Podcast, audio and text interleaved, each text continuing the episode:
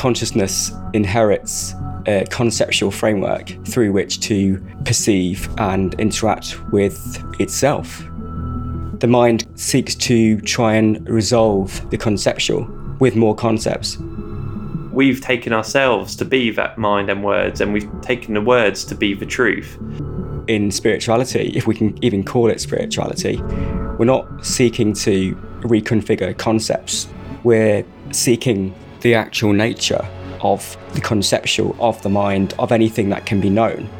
Just have a really good look directly. That's the beginning.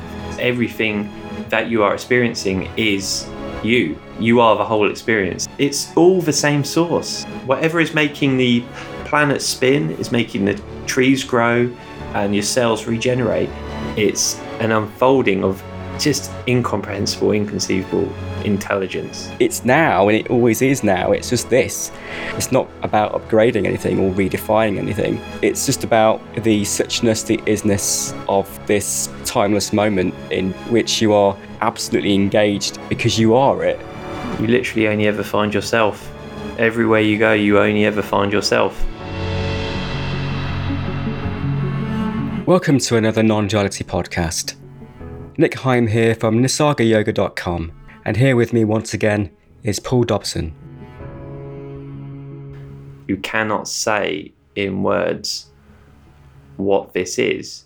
That's the thing about this. Any statement you make about it will, if you follow it enough, undo itself. Although words can be used maybe skillfully and artfully to point towards this, and that can actually... the right combination of words can actually just set something off in someone. Uh, uh, and it's unexplainable why that is. But we've just mistaken them as the actuality as opposed to this kind of tool set, which they are. They're kind of just like a little toolbox we've got, a little add-on. It's almost like being involved in a cult and then going through some deprogramming system. Like, okay, you've been indoctrinated into the human condition. So that's kind of what we're, our situation is.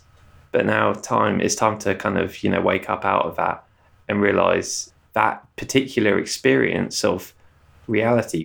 It's it's one segment of reality. It's maybe the tip of the iceberg of infinity, but it's like the tip of the iceberg just pokey above the water. And the whole truth is just this infinite iceberg underneath the water that you just, you know, that never ends. So uh, we're just, we're living in this tiny, tiny segment. Yeah. So the mind has overlaid a conceptual kind of framework from day one. You, you are told what this is, what you are, who you are, what you need to do, how you should do it, what the goal is. Consciousness inherits a conceptual framework through which to perceive and interact with itself. The mind comes along and then seeks to try and resolve the conceptual with more concepts. Mm. In spirituality, if we can even call it spirituality, we're not seeking to reconfigure concepts, retell a story. We're seeking what is the very substance or essence or nature of the conceptual, of the mind, of anything that can be known. Mm. The sensory world, the conceptual world. The kind of limited thinking that we're unlearning is that the concepts themselves are absolute. The mind just can't possibly ever grasp this. It's the wrong tool for the job altogether. It's its functioning to split everything up. So it complicates something which is very simple. But we've taken ourselves to be that mind and words, and we've taken the words to be the truth, as opposed to like just an add-on. Just a, like, it's like you don't take the app to be the phone, do you? Then we try and escape that situation using the same situation. We try to escape the mind with this complication valve called the mind. Light is just being shone through a prism and makes it appear fragmented. And it's seemingly complicated, but it always remains utterly simple, utterly perfect. Just trace that light back and back to its source.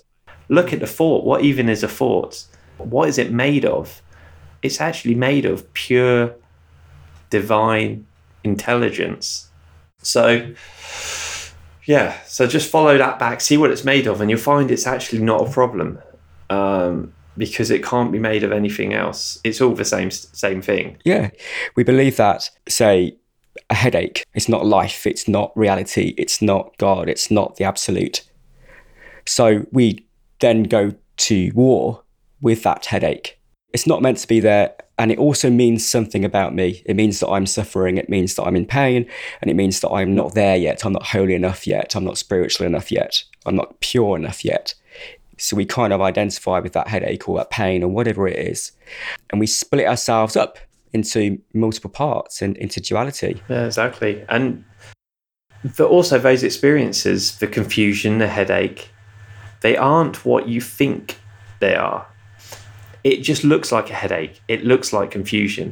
All of this is God. All of this is reality, even the headache. Even the, the concepts about the headache or the self-concepts you have about yourself as a result of the headache.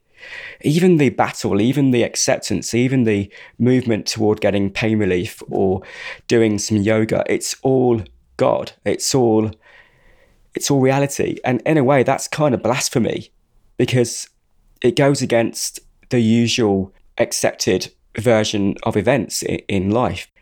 It's a little bit like what um, the Gospel of Thomas says, that the kingdom of God is within you and it is outside of you. Yeah. Present within all, present as all.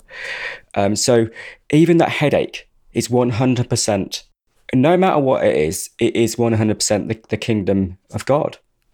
Even that I'm not seeing it yet, there must be something wrong with me, I'm not seeing clearly, is is still it. It's what, what else could it be made of? Even if you don't see it, if you see it or don't see it as that, it doesn't matter because it's still it's still the same thing. It's mm. all the same source. Um, whatever is making the planet spin, is making the trees grow, is making your body, um, you know, pump the blood around and your cells regenerate, is making these the same thing that making these thoughts appear.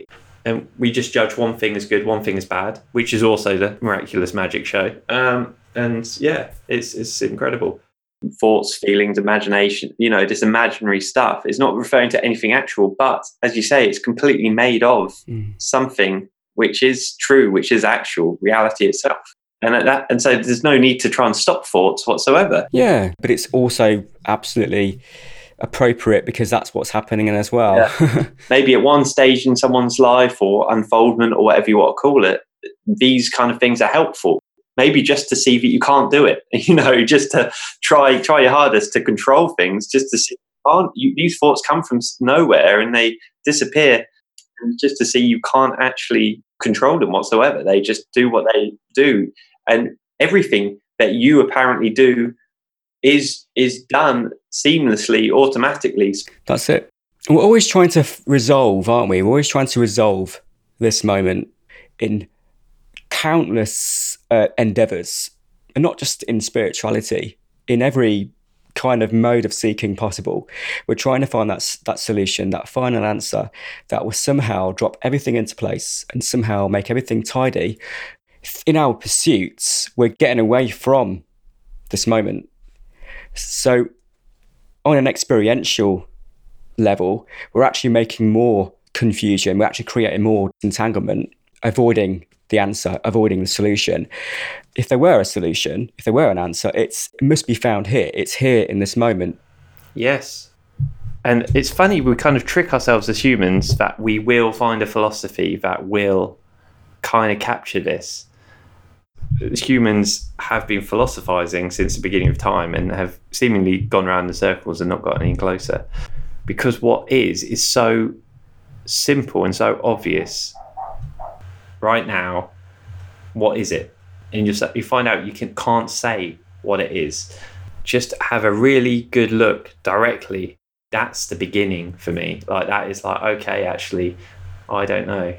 I can't deny that I am experiencing right now. There is definitely experiencing. And it's not something we've signed up for. It's like, it's here. Whether you like it or not, it's here. You are alive. You are experiencing.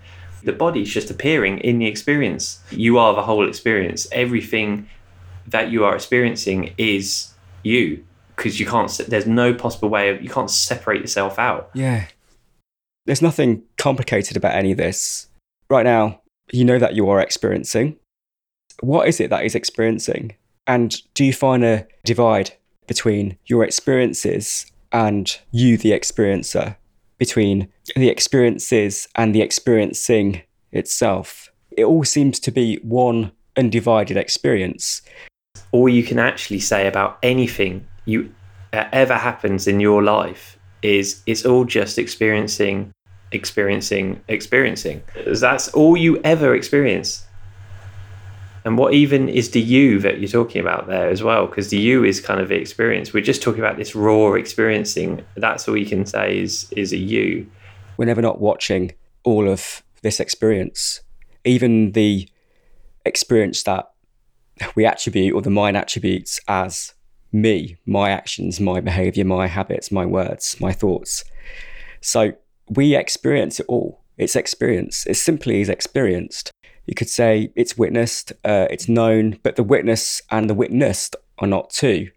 The experience and the experiencer are not two.